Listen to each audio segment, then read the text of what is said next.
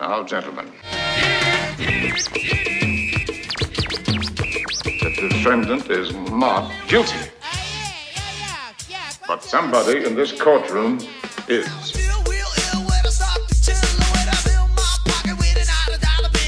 Unmitigated temerity. Okay, okay, okay, okay, okay, okay, okay. Hello, and welcome back to the OK Gatsby Season 3, colon, To Chill, Chill a Mockingbird. Mockingbird. Best one yet? I'd say best one yeah, yet. Really we're gonna get it down right as the book ends. We're gonna get down right when it's over. yeah, then we'll be great at it. Uh, chapter 25 and 26. Oh, this is Kevin, by the way. Hey, this is Terrence, by the way. By the way. We're brothers uh, of the family, by the way. oh, mama, by the way. oh, by the way. Okay, that wraps up Riff Minute for this week. Ah, we tried our best. Hey. Tune in next week to see if we get better. Probably not. every day's not a holiday, every meal's not a banquet. Riff Minute over. Riff minute over. Back to business. Back to business. Chapter 25 is pretty short. Interesting. Probably one of the short chap- chapters we've seen so far. yes, in the history of literature. Yeah, that's right. And the, there's like a Guinness Book of World Records asterisk. Kevin, I told you Riff Minute was over. Ah, that's true. I'm sorry. I'd like to apologize to the fans for extending Riff Minute beyond the cancellation of Riff Minute. All right, but yeah, it's a real short, kind of kind of a weird one. Like uh, Yeah. even as far as like anecdotes go, it's kind of it's two two disparate anecdotes. Right, and they're and they're both quick, quick and short, and uh, yeah. Well, it's we'll, we'll once we get to the end of it, we'll figure out why it has to be so punchy and why it's got to be uh, why it is the way it is. I don't. It's like a. It's interesting. It's like three pages long. Um, it starts in media res. Don't do that, Scout. Set him out in the back steps. Jem, are you crazy? I said set him out in the back steps. So they're talking about Scout is uh, About to crush a roly poly. roly poly. You know these little creatures. I thought it was like, is it like is this an armadillo for like a second? I was like, no, it's not an armadillo. a big old armadillo is coming to their back porch, and Scout's gonna crush it. That's how country they are, though. I'm like, they can't be talking about a bum. oh, get the dang armadillo! Catch it! like Catch it! We'll make armadillo stew. no, Scout, we don't kill armadillos no more. We don't do that no more. Yes, so Scout's about to crush an armadillo, uh, and Jem has now become a very peaceful when it comes to the animal kingdom. Yeah, right. So I like. So yeah, Jem was scowling. Um, so Scout says, yeah, he has wanted to, to crush it, and Scout's narration is like very aware of that Jem is going through changes, which I loved. Like I love how meta this is about like the way Jem's character has been the last Mhm. couple chapters. Yeah. Um, it was probably a part of the stage he was going through, and I wish he would hurry up and get through it. he was certainly never cruel to animals, but I had never known his charity to embrace the insect world. Why couldn't I mash him? I asked. Because they don't bother you, Jem answered. He had turned on out his reading light. Reckon you're at the stage now where you don't kill flies and mosquitoes now, I reckon. Let me know when you change your mind. Tell you one thing, though. I ain't gonna sit around and not scratch a red bug. I'll dry up.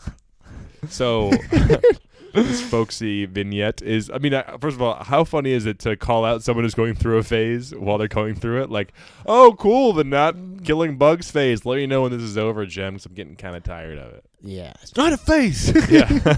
Stop it! I'm gonna have a mark forever, Mom! yeah. So, I mean, what do you make of this? Uh, I think it's kind of the extension of to, to Kill a Mockingbird. Of, uh, well, he's gone through a traumatic thing where now uh, this is post Tom Robinson's death. So the Yeah. trial was traumatic, and now there's a death. Yeah. Um, that this is just Jem trying to come to terms with he lives in a cruel world, and he doesn't want to add cruelty to it. He doesn't want to be part of the cruelty. Exactly. He's, yeah, clearly Jem is uh, reeling in the wake of the trial plus Tom Robinson being killed. So that one two punch does a lot to your innocence. huh? Yes, it is a disillusioning one-two punch. disillusioning right like yeah so like you can see innocence like and like uh, preserving innocence and like doing the right thing is like uh, occupying Jem's brain the, the bug is the innocent and perhaps he's starting to understand Atticus deeper in that, like, you have to be this good because the world is this bad. you just have to be good for the sake of goodness there's no rhyme or reason to it you just have to it's your it is the only way to respond to this cruel world It's the only way you'll make through it if you have, just lead with your good heart. Yeah, I think uh, that is one of the things we're seeing in this next two chapters is um, the goodness for goodness sake and like kind of Jem's well, Jem is like scarred by the trial and, and to the point where it's like it was traumatic. Uh, yeah, he like he screams at uh, Scout later. Yeah, he's gonna scream like a like a typical teenage boy, but not about like staying out of his room, but about just bringing up the trial in general. yeah, don't bring up that trial. But he's using And also, I wasn't doing anything. Leave my socks alone. Yeah. stay out of here. Jem was the one who was getting more like a girl every day, not I. That's a perfect So, tomboy line. exactly. Little sister, like you're You- becoming a girl. You're. you should wear a dress more often. Why don't Jem wear a dress? He, he cried about red bugs. I'm scratched about red bugs. Is that she is? She calls it like a, a killing. I, I'll scratch a red bug any day. Like like uh, it's like she has like slang for murder, like a tough cop. yeah. Uh. Yeah, and then there's just uh, which is just such a funny scout because that's such a perfect scout, especially after that ladies chapter of like, Jem, Right. Jem should sit with these ladies in there. Yeah, so like right, like just a callback. I mean, like this is a very self-aware chapter, like calling out, calling out, and calling back Jem's character change, as well as like after that long, complicated chapter on femininity and the and the role of women in this Maycomb society in particular. Scout just calls Jem a girl for not killing a bug. like I love it. This is- Yeah. like I, I smiled and la- like I smiled at myself on the train, which is like a that's like that's like you know the the most you can laugh at a book. Smile on the train is a is a Michigan laugh. Yeah, exactly. yeah, like so. a New York smile. yeah, a New York smile on the train. That, yeah. That's a Bozeman, Montana guffaw. yeah. yeah, I'm a smile in New York, but in Chicago, I'm, Yeah. a, I'm a chuckle. It was a lot. It was a lot. This is like very funny and self-aware, and like uh, I've gotten down in this book a little bit for being like a little hokey or you know, like not hokey but kind of preachy or straightforward. And it's moments like this where it becomes it's like self-aware and knows what and knows what it's doing. That I'm like, oh yeah, true, truly a great piece of literature and like a well thought out piece of writing. Yeah. Um, and there's this very anytime she reflects on Dill, it's very sweet. I really like the writing. Her Um, future husband, Dill. Yes, I lay on my back and waited for sleep, and while waiting, I thought of Dill. He had left us the first month, first of the month, with firm assurances that he would return the minute school was out. He guessed his folks had got the general idea that he liked to spend his summers in Maycomb. That's a great like humorous understatement. Like his folks got the idea because he escaped to Maycomb on a on a train, train. Yeah, he like, like stole money. hid in bushes and didn't eat for a week. Right, right. I love that. But really, this Dill thing is basically just to get at the The segue into the tragic. yeah, which is like this is how I mean, like okay, so this is this is a question of narration, sort of, right? Like um, Harper Lee wants to narrate through Scout's eyes, but Scout wasn't here, so we're Mm. getting Dill's point of view as told to Scout. Yeah, and it's a very interesting, almost like she tries to stream in con- stream of consciousness it, where she goes, "The last two days of his time with us, Jem had taught him to swim," and then there's a dash, taught him to swim, like like she's trying to replicate what it's like to remember something very similar. Yeah, Uh, I was it's wide funny. awake, remember when remembering what Dill had told me. So all of a sudden, so she's like drifting off sleep, thinking about Dill, and then remembering, oh, he wa- he was he wasn't around because he taught him swim. Taught him to swim. That's when this bad thing happened. Right, like it is exactly her thoughts. Yeah, stream of consciousness. It's a very odd passage in terms of narration, and, they, and like and like she Harper Lee is like been pretty masterful at Scout's narration, and uh, this is sort of an it's definitely an aberration in the way Scout usually narrates, but I mean it follows the rules still. But uh, It's kind of like when uh, anytime Atticus does anything, she does like or has a big. Ch- in the beginning, there was a couple of big chunks of Atticus's. Like it was like a weird second person Atticus narration, that kind Yeah. of thing. Yeah, it was. Uh, it's like this information needs to get across, but it can't be exactly through Scout's eyes. But yeah, she really makes it work. Uh, and this is a very sad scene because Yeah. there's also like a very tender moment right before it. Um but it, so Jem and uh, Dill are, are swimming. Swimming naked, girls can't. Girls not allowed. No girls allowed. We're swimming naked, baby. Uh, and then Atticus pulls up with the car, and that's a big deal. We learned earlier Atticus doesn't drive anywhere. Oh yeah, he's a big walker. He likes to walk. So if he's in the car, he's doing something out of the ordinary. Yeah. And then he's like, "You'd better catch a ride back. I won't be going home for a while." Calpurnia was in the back seat, and Jem's like, "I want to go with you. Like, Yeah. you're driving somewhere, then you're gonna be gone for a while with Calpurnia. Yeah, let's Something's going on." And so where they're going, it turns out, is to Tom Robinson's place to tell. So this is like this is the next. This is like they're coming from the- the Tea Party, from the Mm. um, Missionary Society Party. Yeah. This is the On the next way to Tea for them. Party to the Robbins. There's like some Pulp Fiction stuff where it's Yeah. like, it's like, oh, okay, those two stories are connecting here. Yeah, absolutely. And it's also like she's trying to tell a part of the story that J- or Dill no Scout. Scout was not present for it. That, Right. Like, how do you do that? You remember what someone told you. I know, but like, couldn't Scout have just gotten in the car? I guess, like, okay, I guess she, I don't know. This it feels a little structurally, uh, a little wiggly, but hey, I don't. We're getting it. yeah. Uh, see here. So on the way to Tom Robinson's, attic, Atticus told them what happened. They turn. Yeah, that's tough. Uh, they turn off the highway, rode slowly by the dump, and past the Ewell residence, down the narrow lane to the Negro cabins. They had to pass the Ewells to get there. They passed Heels and they passed them on the way back, way, way out too. Yeah. So they see um, Sam must be one of the Robinson, must be Tom Robinson's son, because Yeah. uh, Sam is sent to go sent sent to go to get his mother. Yeah. Um, Atticus plays with a little girl. In the meantime, re- reinforcing. description. A little girl came to the cabin door and stood looking at Atticus. Dill said her hair was a wad of tiny, s- stiff pigtails, each ending in a bright bow. She grinned from ear to ear and walked towards her father, but she was too small to navigate the steps.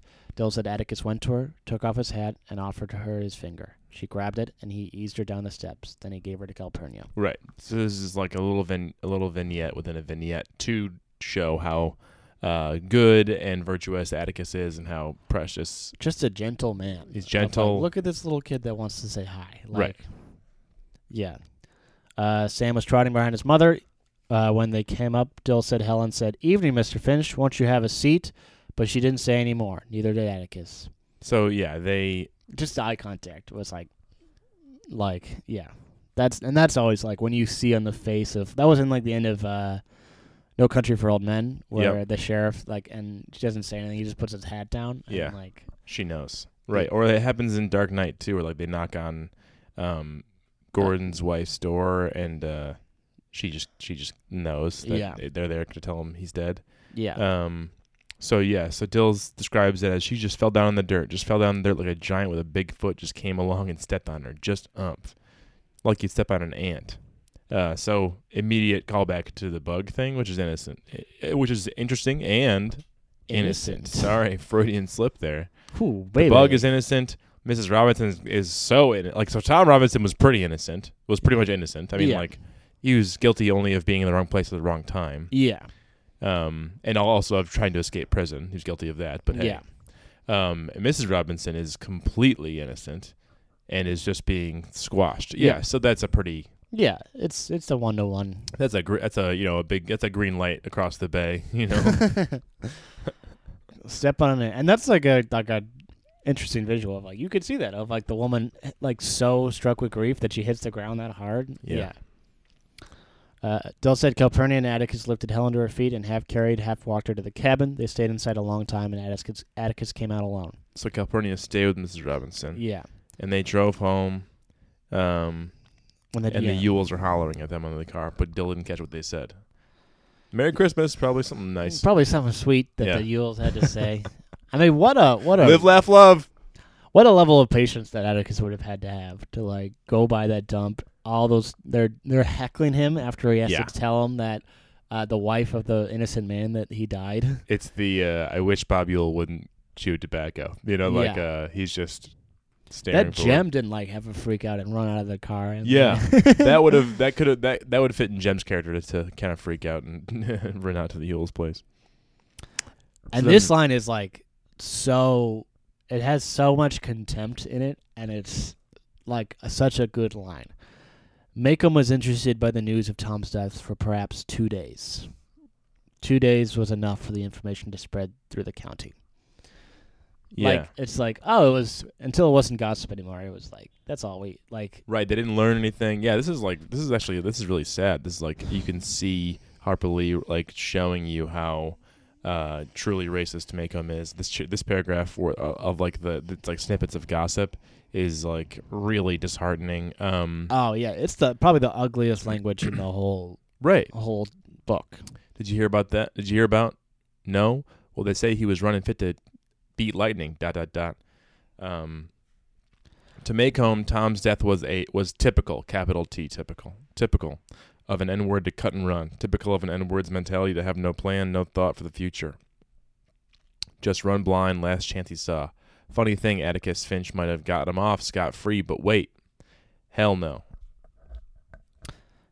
You know how they are, easy come, easy go. Just shows you that Robinson Boy was legally married. They say he kept himself clean, went to church and all that, but when it comes down the line to the veneers, the veneer's mighty thin. N word always comes out in him. Uh, like that's that's like the most racist thing that's been printed in this book, basically. Yeah. Uh, really, really brutal about like just like a reasonable person being like, well, I mean, that's what's gonna happen when you and like what's so crazy is that Atticus Finch might have gotten him off scot free. So even they're like, yeah, he was an innocent man. Like, right. Yeah. So it's almost like this. I mean, okay. So what's being personified here is kind of like the voice of Maycomb, yeah, and they think that uh, that Tom Robinson was probably innocent. Atticus could have probably proven it, but he what a dumb black guy. To yeah. So like their their um, Tom Robinson's death death served to like reinforce the stereotypes they had about black people. yeah, that's the lesson they took from this. Yeah. Is that up? even a good black person is still an N word underneath. Yeah. Right. Like the yeah they uh, Doesn't even trust the justice system to work for him. Yeah, it's like yeah, this is like so sad, and this is I mean I guess you can see why it makes Jem so upset. Like the the the death of Tom Robinson as the second beat of the story really is like crushing. You know, like him being condemned isn't as bad as him dying. You know, because Yeah. that, now it's like he is now he's like now he's guilty in a way of like Yeah. he made a dumb mistake. Like, yeah So now I can write him off. I don't have to worry about the injustice. yeah man Yeah, it's really br- it's it's a really crushing paragraph of like, and even like it starts out with just just the this just the phrase perhaps two days. Like you could see her being like perhaps two days. Like, right yeah two days like not even two days Yeah. Uh, And and then yeah Mr. Underwood, the man who does not like black people, writes a very long column. yeah Basically, the equivalent of the 1930s equivalent of a Facebook post of "I don't usually talk about politics." exactly, and that, I mean, like that's a good way to put it because, like, Underwood, as you mentioned, is like racist. He doesn't like black people. Like that's the isn't that the guy they're talking about when when it's like, hey, don't talk about Yeah, that in front of Calpurnia, Yeah, right? And it's like Alex is like everyone knows that. yeah, everyone knows that. they know that. Um, so he was obviously moved just by the injustice of it. So it's almost Yes. like he's not even like necessarily moved by like the racism of it. He's moved by the injustice of it, kind of. Yeah. Which is kind of like makes it more valuable. He likened Tom's death to the senseless slaughter of songbirds by hunters and children, and Maycomb thought he was trying to write an editorial poetical enough to be reprinted in the Montgomery Advisor. Yeah, I, I like in the the parentheses of like, uh, and he couldn't have cared less who canceled advertising and subscriptions. But Maycomb didn't play that way. Mr. Underwood could holler till he sweated and write whatever he wanted to. He'd still get his advertising and subscriptions.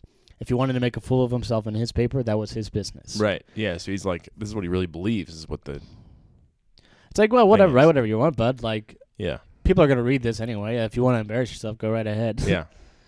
Um, and so it looks like Underwood's main point is that it's not okay to just shoot a cripple no matter what. yeah.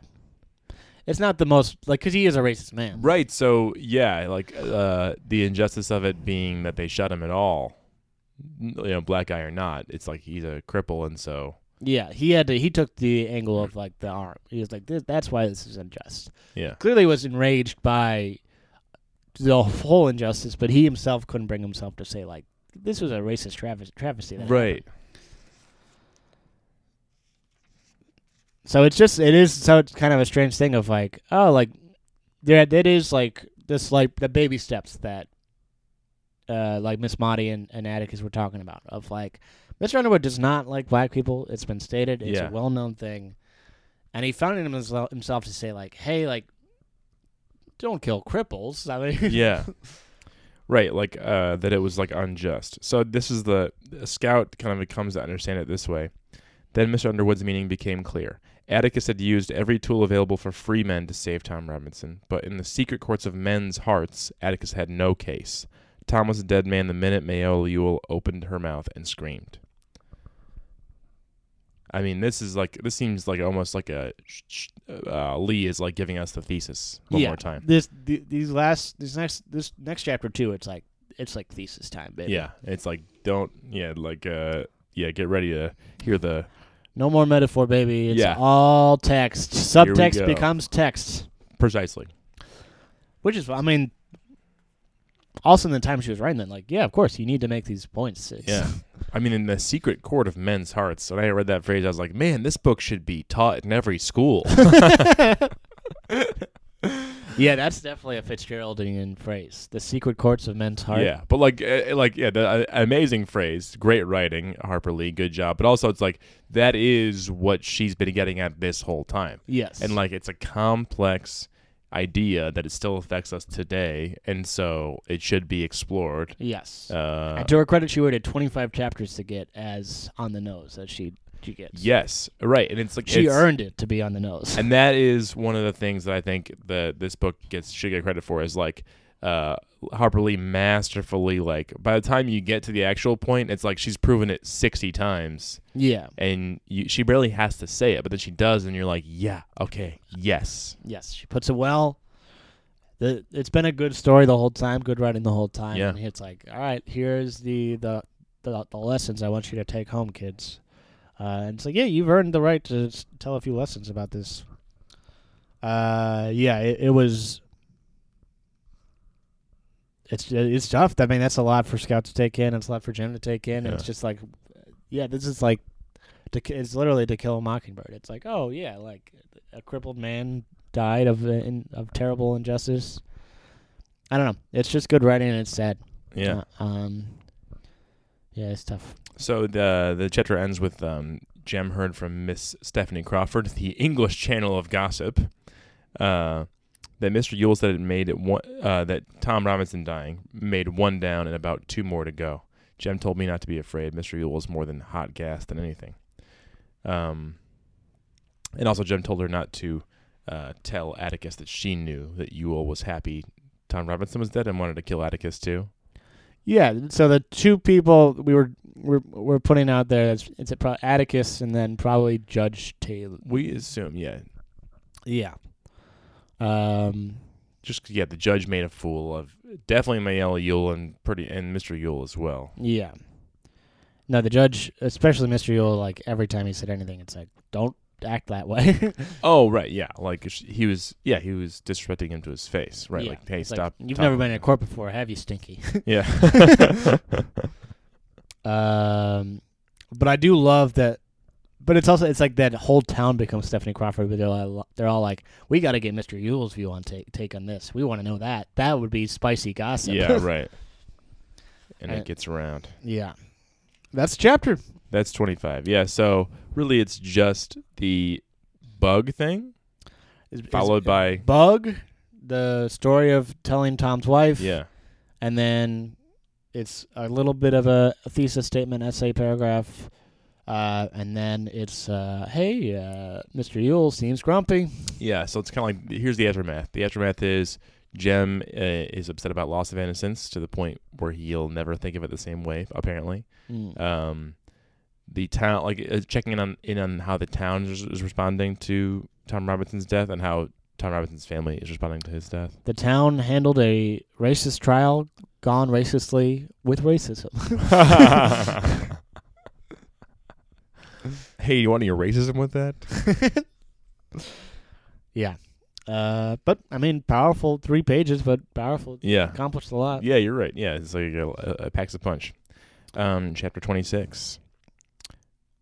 school started we're back in school baby Back in school, and so of course this is, this is why I'm waiting for Boo Radley. It's like you, Boo Radley's a school thing. You pass Boo Radley's house on the way to school and back. yeah So this opens with a uh, an update on Mr. Boo Arthur Radley. Yes. Jem was in the seventh grade and went to high school beyond the grammar school building. I was now in the third grade, and our routines were so different. I only walked to school with Jem in the mornings and saw him at meal times. Yeah, Jem's a, a football water boy now. Yeah, He's going out for the team, and he's satisfied enough to just be the water boy, and he doesn't come home till dark. yeah. Um, so uh, Scout says that she knows that Boo Radley is still in there for the same old reason. Nobody's seen him carried out yet. He's not dead. no one has carried his body out of that house, so he's alive in there somehow. yeah. And this is kind of sweet. I sometimes felt a twinge of remorse when passing by the old place at ever having taken part in what must have been sheer torment to Arthur Radley. What reasonable recluse wants children peeping through his shutters, delivering greetings on the end of a fishing pole, wandering in his collards at night? Yeah. Uh, so what she feels is she's growing up and she regrets Her actions. her actions. Uh, even though she's probably still younger than how old Jem was when Jem was doing this stuff. uh, but she's over it now. She's Yeah. matured past those things she's done. Um, and she has this. The next paragraph, she has this longing, uh, sort of a longing to like just just see him. Yeah. Um, how do you do, Mister Arthur? Is what she would say. I would say as if I had seen it every said it every day, every afternoon of my life. Evening, Je- uh, Jean Louise. He would say as if he had said it every afternoon of my life. Right, pretty, right, pretty spell we're having, isn't it? Yes, sir. Right, plenty. I would say, and go on. So it's like instead of wanting to know why he's in there and Mm. like spy, Seeing the, this as like this guy with fangs and Yeah. he's like a weirdo. and right? It's she like, just wants oh, to see the man. just like say hi to the man and say have some small talk. yes. Just wants to be a neighbor. What is this though? I don't understand. Like, what is? What do you make of this? Uh, it's a marker for growth, for internal growth. Yeah. Because we see Jem changing, and its Scout doesn't comment on her own change. But she is she is changing. She's growing. Yeah. She's seeing the humanity in Boo Radley, who she thought was a monster. Okay, yeah. it- She was terrified of Boo. Radley. Yeah. And now she's like, oh, he is a man, and I treated him poorly, and I feel bad about that. Right. Like so, everyone's learning about you know being good uh, for goodness sake and uh, preserving the innocence and you know um, man's inhumanity to man and like the thing about you know the less you know somebody, the more likely you are to like condemn them to some cruelty. You know, like and Mhm. so like this unknown person to scout. It's an opportunity to just connect with a human being. Yeah. Uh, yeah, I think it's like that kind of thing where it's like you feel bad about how you treated someone, and you hope you're able to make it up to them. So. Yeah. And it would be nice to her to just say hi and, and be able to say, hey, I, would, I treat you with respect now. I apologize. But Scout says it was only a fantasy. We would never see him. He probably did go out when the moon was down and gaze upon Miss Stephanie Crawford. I'd have picked somebody else to look at, but that was his business. just like in the middle of this reverie about humanity, just a, another dig about how Miss Crawford is annoying. Miss Stephanie Crawford sucks. We all know that huge laugh track. It's like it cuts the tension. yeah.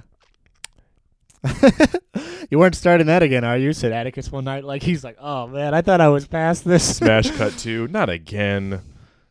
when I expressed a stray desire just to have one good look at Boo Radley before I died. Before I died, just yeah, like. just before I'm dead. I love that. How morbid of her. and this is huge.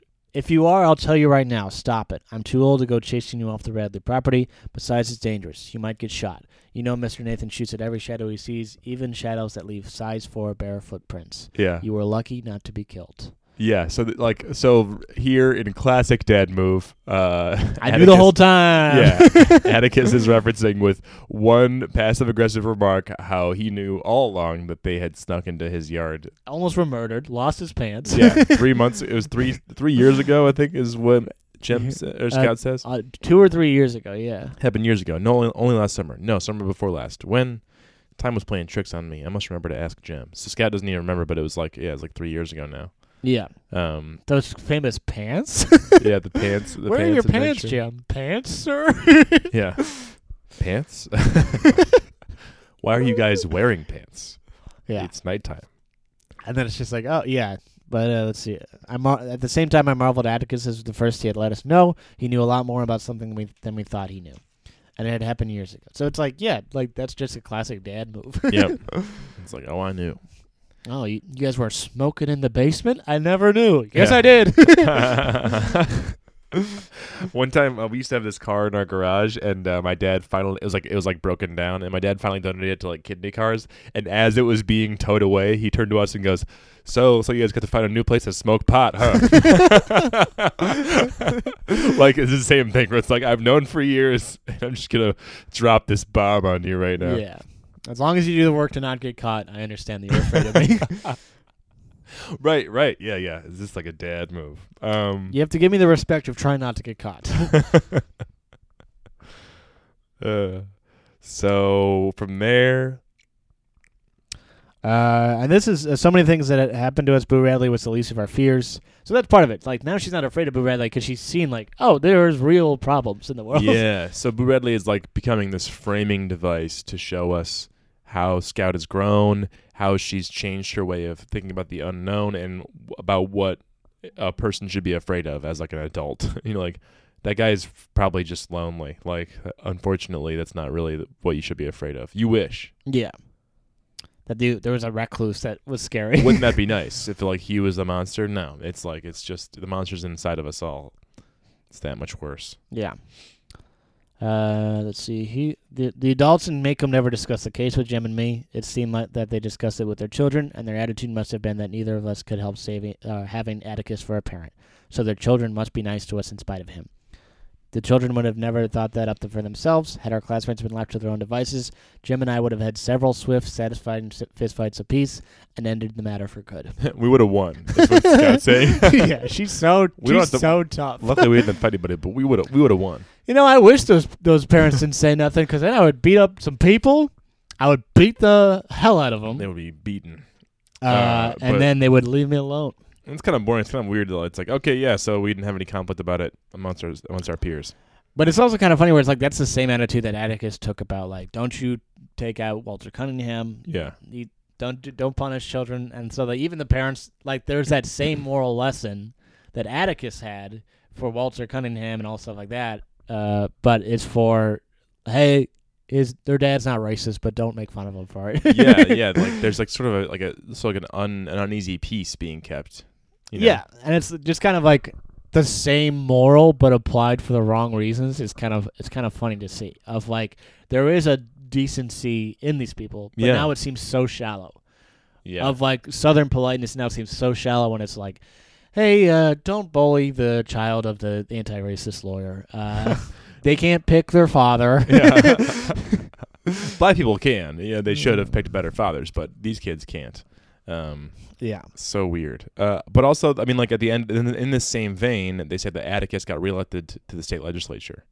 So it's almost like I think maybe we give him a little more credit, and they they understand that Atticus is doing the right thing, but he's just, he's he's just being so disruptive that they can't abide. Yeah, well, it's that thing of like, oh, he's he's a good. He works hard at boring things, and we don't want to do boring things. Yeah.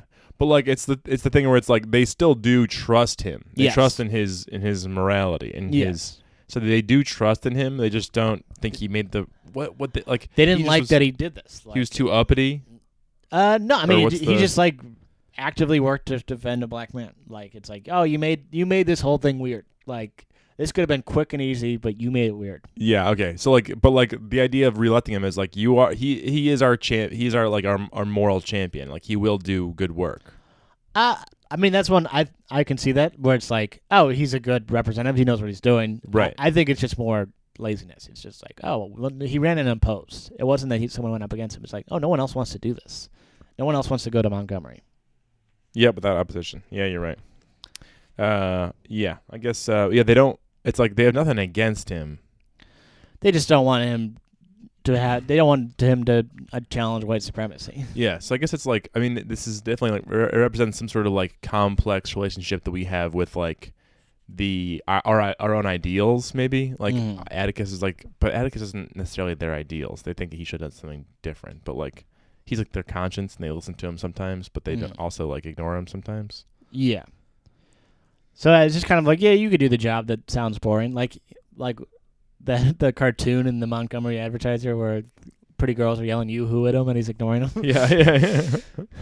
I'm working on a law thing. Girls, stop yelling "yoo-hoo." I'd love to smooch you, but I simply have more important things to do. yes. Um, Seems only children cry. This is only children cry when Atticus doesn't get no smooches. Atticus Finch, baby, on the town. He's a single man. He's been single for a while. Scout Jem, I went out in Montgomery and just got plenty of smooches. Daddies get smooches sometimes, kids. Daddies get smooches sometimes. Daddies be like that. Uh, So then this next section is about current events.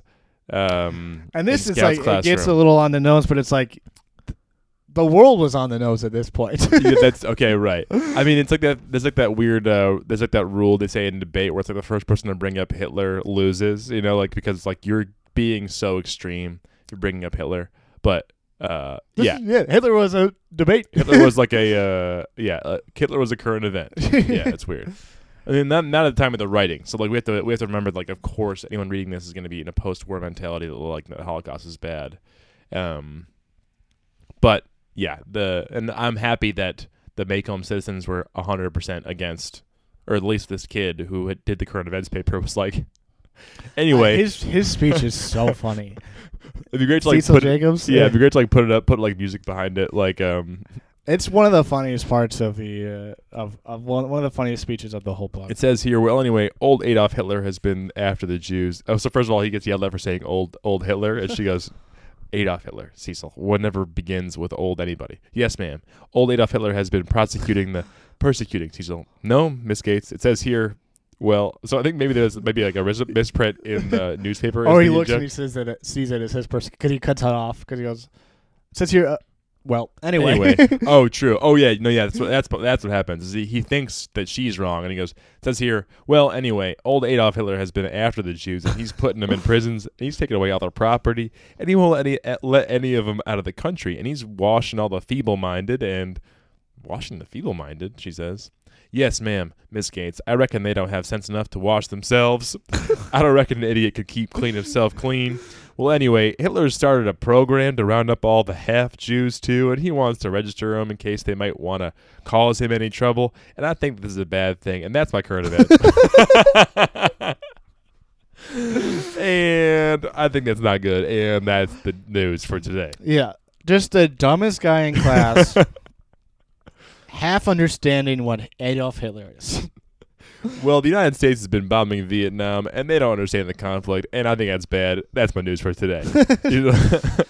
Not totally like, oh, he's washing idiots. yeah, yeah, yeah. He's, yeah, idiots can't keep themselves clean. Yeah, anyway, that old Adolf Hitler, he down there, he's like, where the Jews at? And I'm, I'm just like, hey, buddy, what are you doing? he's rounding them up like a bunch of hogs, and frankly, I think that's not okay. That's my current event.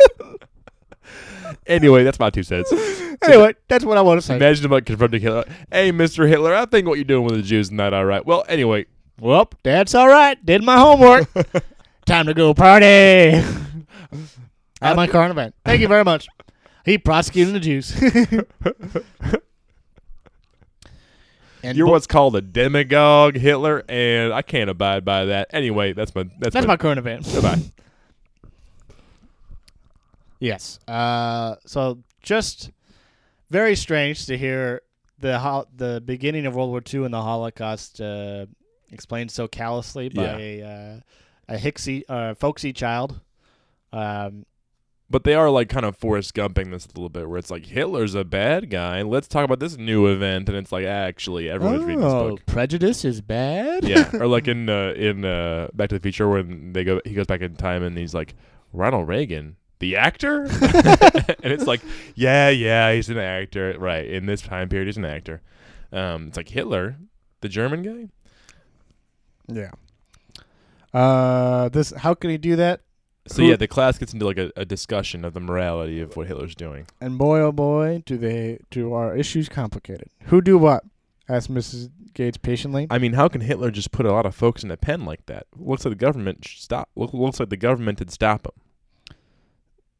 Hitler is the government. Democracy. Does anybody have a defi- definition? I like to point out that at this point, all the kids are like, "Yes, we are not doing the lesson for today." And then you, you get the teacher distracted. Yeah. Yes, no homework today. Um, does anybody have def- definition? Us, somebody said. What do you think it means, Jean Louise? So Jean Louise is uh, remembering an old campaign slogan Atticus had once told me about: "Equal rights for all, special privileges for none." I quoted. very good, Jean Louise. Very good. We. So she writes, "We are a democracy." Now, class, say it all together. We are a democracy. That's the difference between America and Germany. We're a democracy, and Germany is a dictatorship. Dictatorship. Over here, we don't believe in persecuting anybody. Persecution comes from people who are prejudiced. Prejudice. Prejudice. There are no better people in the world than the Jews, and why Hitler doesn't think so is a mystery to me. Why don't they like Jews? You reckon, Miss Gates? I don't know, Henry. They contribute to every society they live in, and most of all, they are deeper, deeply religious people. Hitler's trying to do away with religion, so maybe he doesn't like them for that reason. Well, I don't know for certain. They're supposed to be they're supposed to change money or something, but that ain't ca- no cause to persecute them. They're white, ain't they? So that's such a, a fun because clearly his dad's been talking about it. And Yeah. it's like, look, the Jews are money grubbing, greedy people, but don't kill them. But they're white. Yeah, it's like complicated. Yeah, so I mean, like all of this is kind of used to point out. I mean, like it's sort of a hypocrisy to claim it's so wrong what Hitler's doing and not look yourself in the mirror and see what your society, what your own society is doing. Right? I mean, they're white, ain't they? I mean, that becomes heavy-handed at that point. yeah. Harper Lee, nice. When you get to high school, Cecil, you'll learn that the Jews have been persecuted since the beginning of history, even driven out of their own country. It's one of the most terrible stories in history. Time for arith- arithmetic, children. Okay, so that was a good three-minute diversion on Hitler. Back to math. Yes. Um, and it's also like, oh boy, when you get to high school, you learn about how bad the Jews had it. yeah. Anyway, uh, Anyway, there's uh, tragedies in our backyards. We're not going to talk about them. but uh, Scout keeps thinking about the Jews throughout arithmetic, and uh, And it's funny, just like Atticus really doesn't like Hitler. yeah, that makes sense. The only time I ever saw Atticus scowl was when Elmer Davis would give us the latest on Hitler. Atticus would snap off the radio and say, "Hmm." Asked him once what why he was so im- why he was impatient with Hitler, and Atticus said, "Because he's a maniac." Uh, this would not do. Amused as the class proceeded with its sums, one maniac and millions of German folks looked to me like they'd shut Hitler in a pen instead of letting him shut them up. There was something else wrong. I'd ask my father about it. But it's okay to hate Hitler. It is not. It's not okay to hate anybody.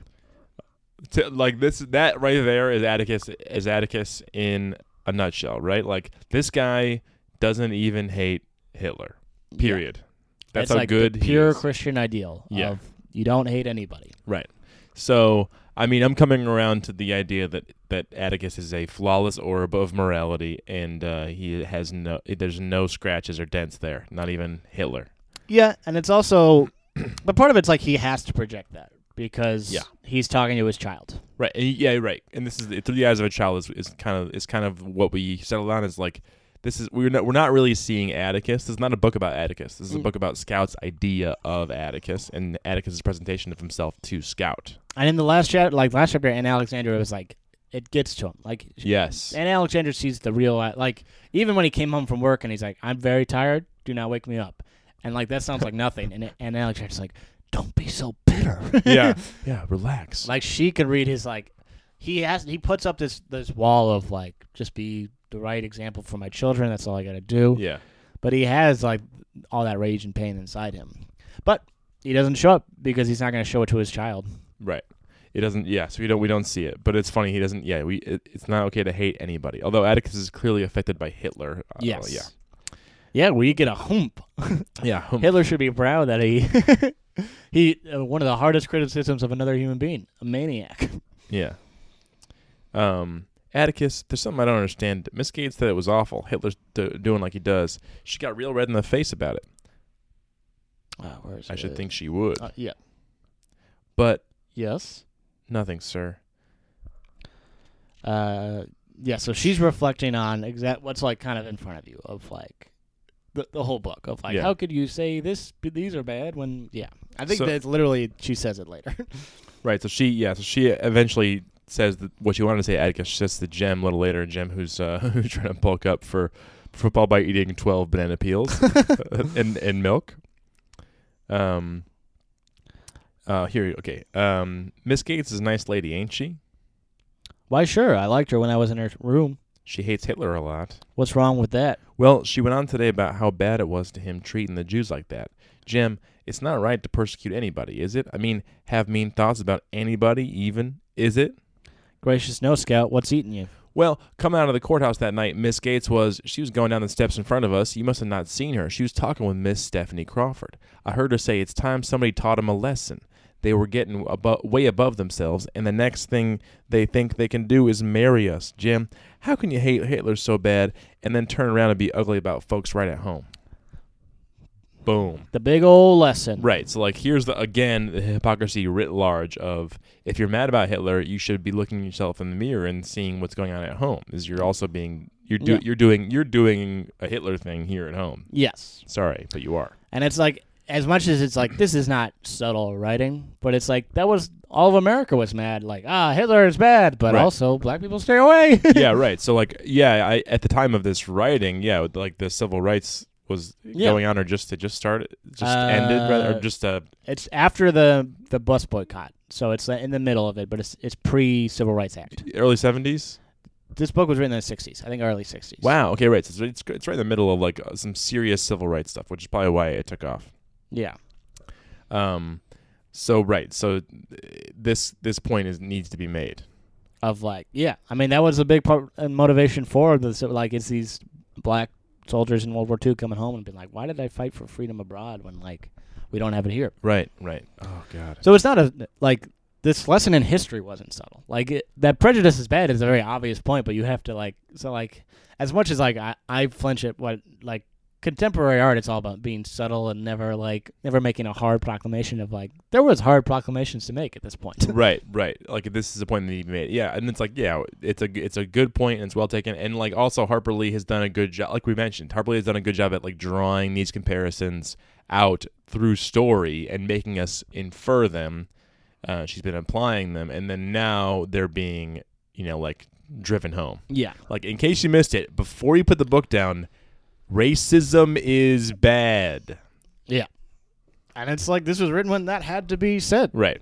Um, uh, and also Scout Scout is starting to realize realize what what this is too. So this is important for Scout to like understand. Yeah. But so what Scout just did was mention the trial Yes. and that Jem was suddenly furious. He leaped off the bed, grabbed me by the collar, and shook me. I never want to hear about that courthouse again. Ever, ever. You hear me? You hear me? Don't you ever say one word to me about it again. You hear? Now go on. I was too surprised to cry. I crept from Jem's room and shut the door softly, lest undue noise set him off again. Suddenly tired, I wanted Atticus. He was in the living room, and I wanted him and tried to get in his lap. So now she, yeah. So Jem is like really upset, having like the teenage angst energy at her. Um, the kind of energy where when you get it, you're like, I have no idea where this is coming from. This can't be about what I just said. But um, clearly, Jem is shook by the trial and the Just having it brought up again, and it's like, ah, don't talk to me. Like, Yeah, I was in a good mood, and now I'm like, I was eating all those bananas, and now I'm mad about the trial again. yeah.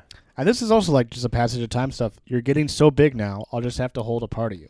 Yeah. Like, she's physically getting bigger. throughout this novel, right, Scout has grown, and yeah, and like uh, it, it's cool because like the other novels we've read were in were such short uh, spurts. Like Catcher in the Rye was like three days, Gatsby was like a summer, Yeah. or a year, um, not even. And this is like yeah, this is like we're seeing a kid grow up. We have pre first grade, then we have first grade, second grade, and now third grade. Yeah, three years. Yeah. Uh, and this is a very interesting because this is all of literature. But Atticus said that Jem was trying hard to forget something, but what, what he was really doing was storing it away for a while until enough time passed. Then he would be able to think about it and sort things out. When he was able to think about it, Jem would be himself again, Right. So this which is, like a huge insight into the human condition. yes, Atticus gets it that that Jem needs time with this. You have to sort through your trauma. Like you can't do it right away; it's too Yeah. big and too painful. So he has to store it away for a while. He's gonna be a little weird, and there's gonna be edges you can't touch. Uh, but when he has time to think about it, he'll be able to relax and be happy again. Yeah. Woof. Right. And like that's such a great, like, huge thing to tell a, a child of like, look, your brother's got to unpack trauma. be nice to him. It's it's gonna take 10, 15 years before he unpacks trauma. right and like right and what a perfect microcosm of this book is like um the act of explaining it to scout explaining like a huge thing to scout in a very simple way so that she can understand it like this like yeah, this is like this is the human condition this is the way we deal with these these things too things. painful and confusing to deal with right away. We pack him away. right we pack him away And what you did was interrupt him packing it away. Right. So it wasn't anything. It wasn't that. It wasn't that Jem is mad at you, or like even, you know, that mad at what you said. Yeah. Um, he's mad about the idea of the trial, and he needs time to process that whole thing. Yes. He needs to put it away until he's strong enough and there's been enough time that he can reflect on it without hurting. Right. Which is like that's a heavy lesson to put on your third grade child. yeah. Exactly. It's like, but it's a, it's a. Uh, this is like one more great Atticus Scout moment where Atticus is like dispensing some real important wisdom. right before it's like you're getting too big to sit on me. Yeah. also you will experience trauma and you have to reflect on it. Yeah. And that's what this whole book is: is Scout reflecting on the trauma of uh, of, this the tri- trial. the yeah, trial, right? Yeah, this is like Scout's reckoning with it, right? yeah. No, Um, just just a really, I think that's like that should be a more famous line than the like all all the short one-liners Atticus says are are usually more quotable. yeah. But that I feel like that's like the heaviest lesson he gives in this whole book. Yeah, is that Jem? Yeah, in due time, Jem will he'll be able to. Because I wonder, like, himself that's again. got to be like part of like why he, like, how he handles his wife's death. I'm sure like he has to had to put it away for a while. I mean, that's probably what this is: is how hard he's focusing on his child, and the, and this trial was like, I need as much work to do to like be above this death until I can really unpack it. Well, I don't know. That's that's way too speculative, but it is. No, I, f- I can see that. I mean, like uh, that. That's in the background of Atticus' character too. It's like some trauma, and uh, he clearly is very understanding about how human beings process things in general. So I think he's got that wisdom to give. Yeah. no, it's uh, it's we're almost done. You've got what is it? There's 31 I have, chapters? Uh, yeah, 31. I got f- 40, no, 35 pages left in mine. Yeah, 27, 28, 29, 30, and 31. So we have five chapters left. Yeah. And uh, I've read this before. I'm excited for the next five chapters. I have not read this before. I've st- I have still have only read up to the what we needed for the episode. It's so funny. Um, it's a good book. I recommend it. I uh, If you've been listening this long and seeing if you were going to read it, I think go ahead and read it. yeah. If you don't know by now, if you just started at at episode whatever, chapter 25, 26, I'd be like, oh, let's try this podcast. Let me go to minute 48 and see what they say about the last. Uh, yeah, worth it. All right, go for it. Yeah, Go it's good. it, baby. Um, yeah, so I'm excited about the end, end of the book. We'll see. Um, uh, I'm on Instagram as uh, Terrence Hartnett. It's Ha Hartnett is my Instagram name. Kevin is nobody and uh, never has been. Uh, you can email the podcast at Bingo. uh, okgatsbypod at gmail.com if you got any questions or anything like that. Uh, Give us a rating and a review. yeah, please rate and review. Tell a friend. Tell your friends. Tell your high school teacher. Uh, if you are a high school- high school teacher, tell your class. Uh, if you are are by a high school, go to that high school. yeah, put put all this on a USB drive and throw it at a high school. Yeah. Put the link in someone's yearbook. Yes. Or whatever. Yeah, Actually, don't do that. But yeah, don't do any of that. Uh, thank you for Uh, listening. thank you for listening. we'll see you next time. Bye bye.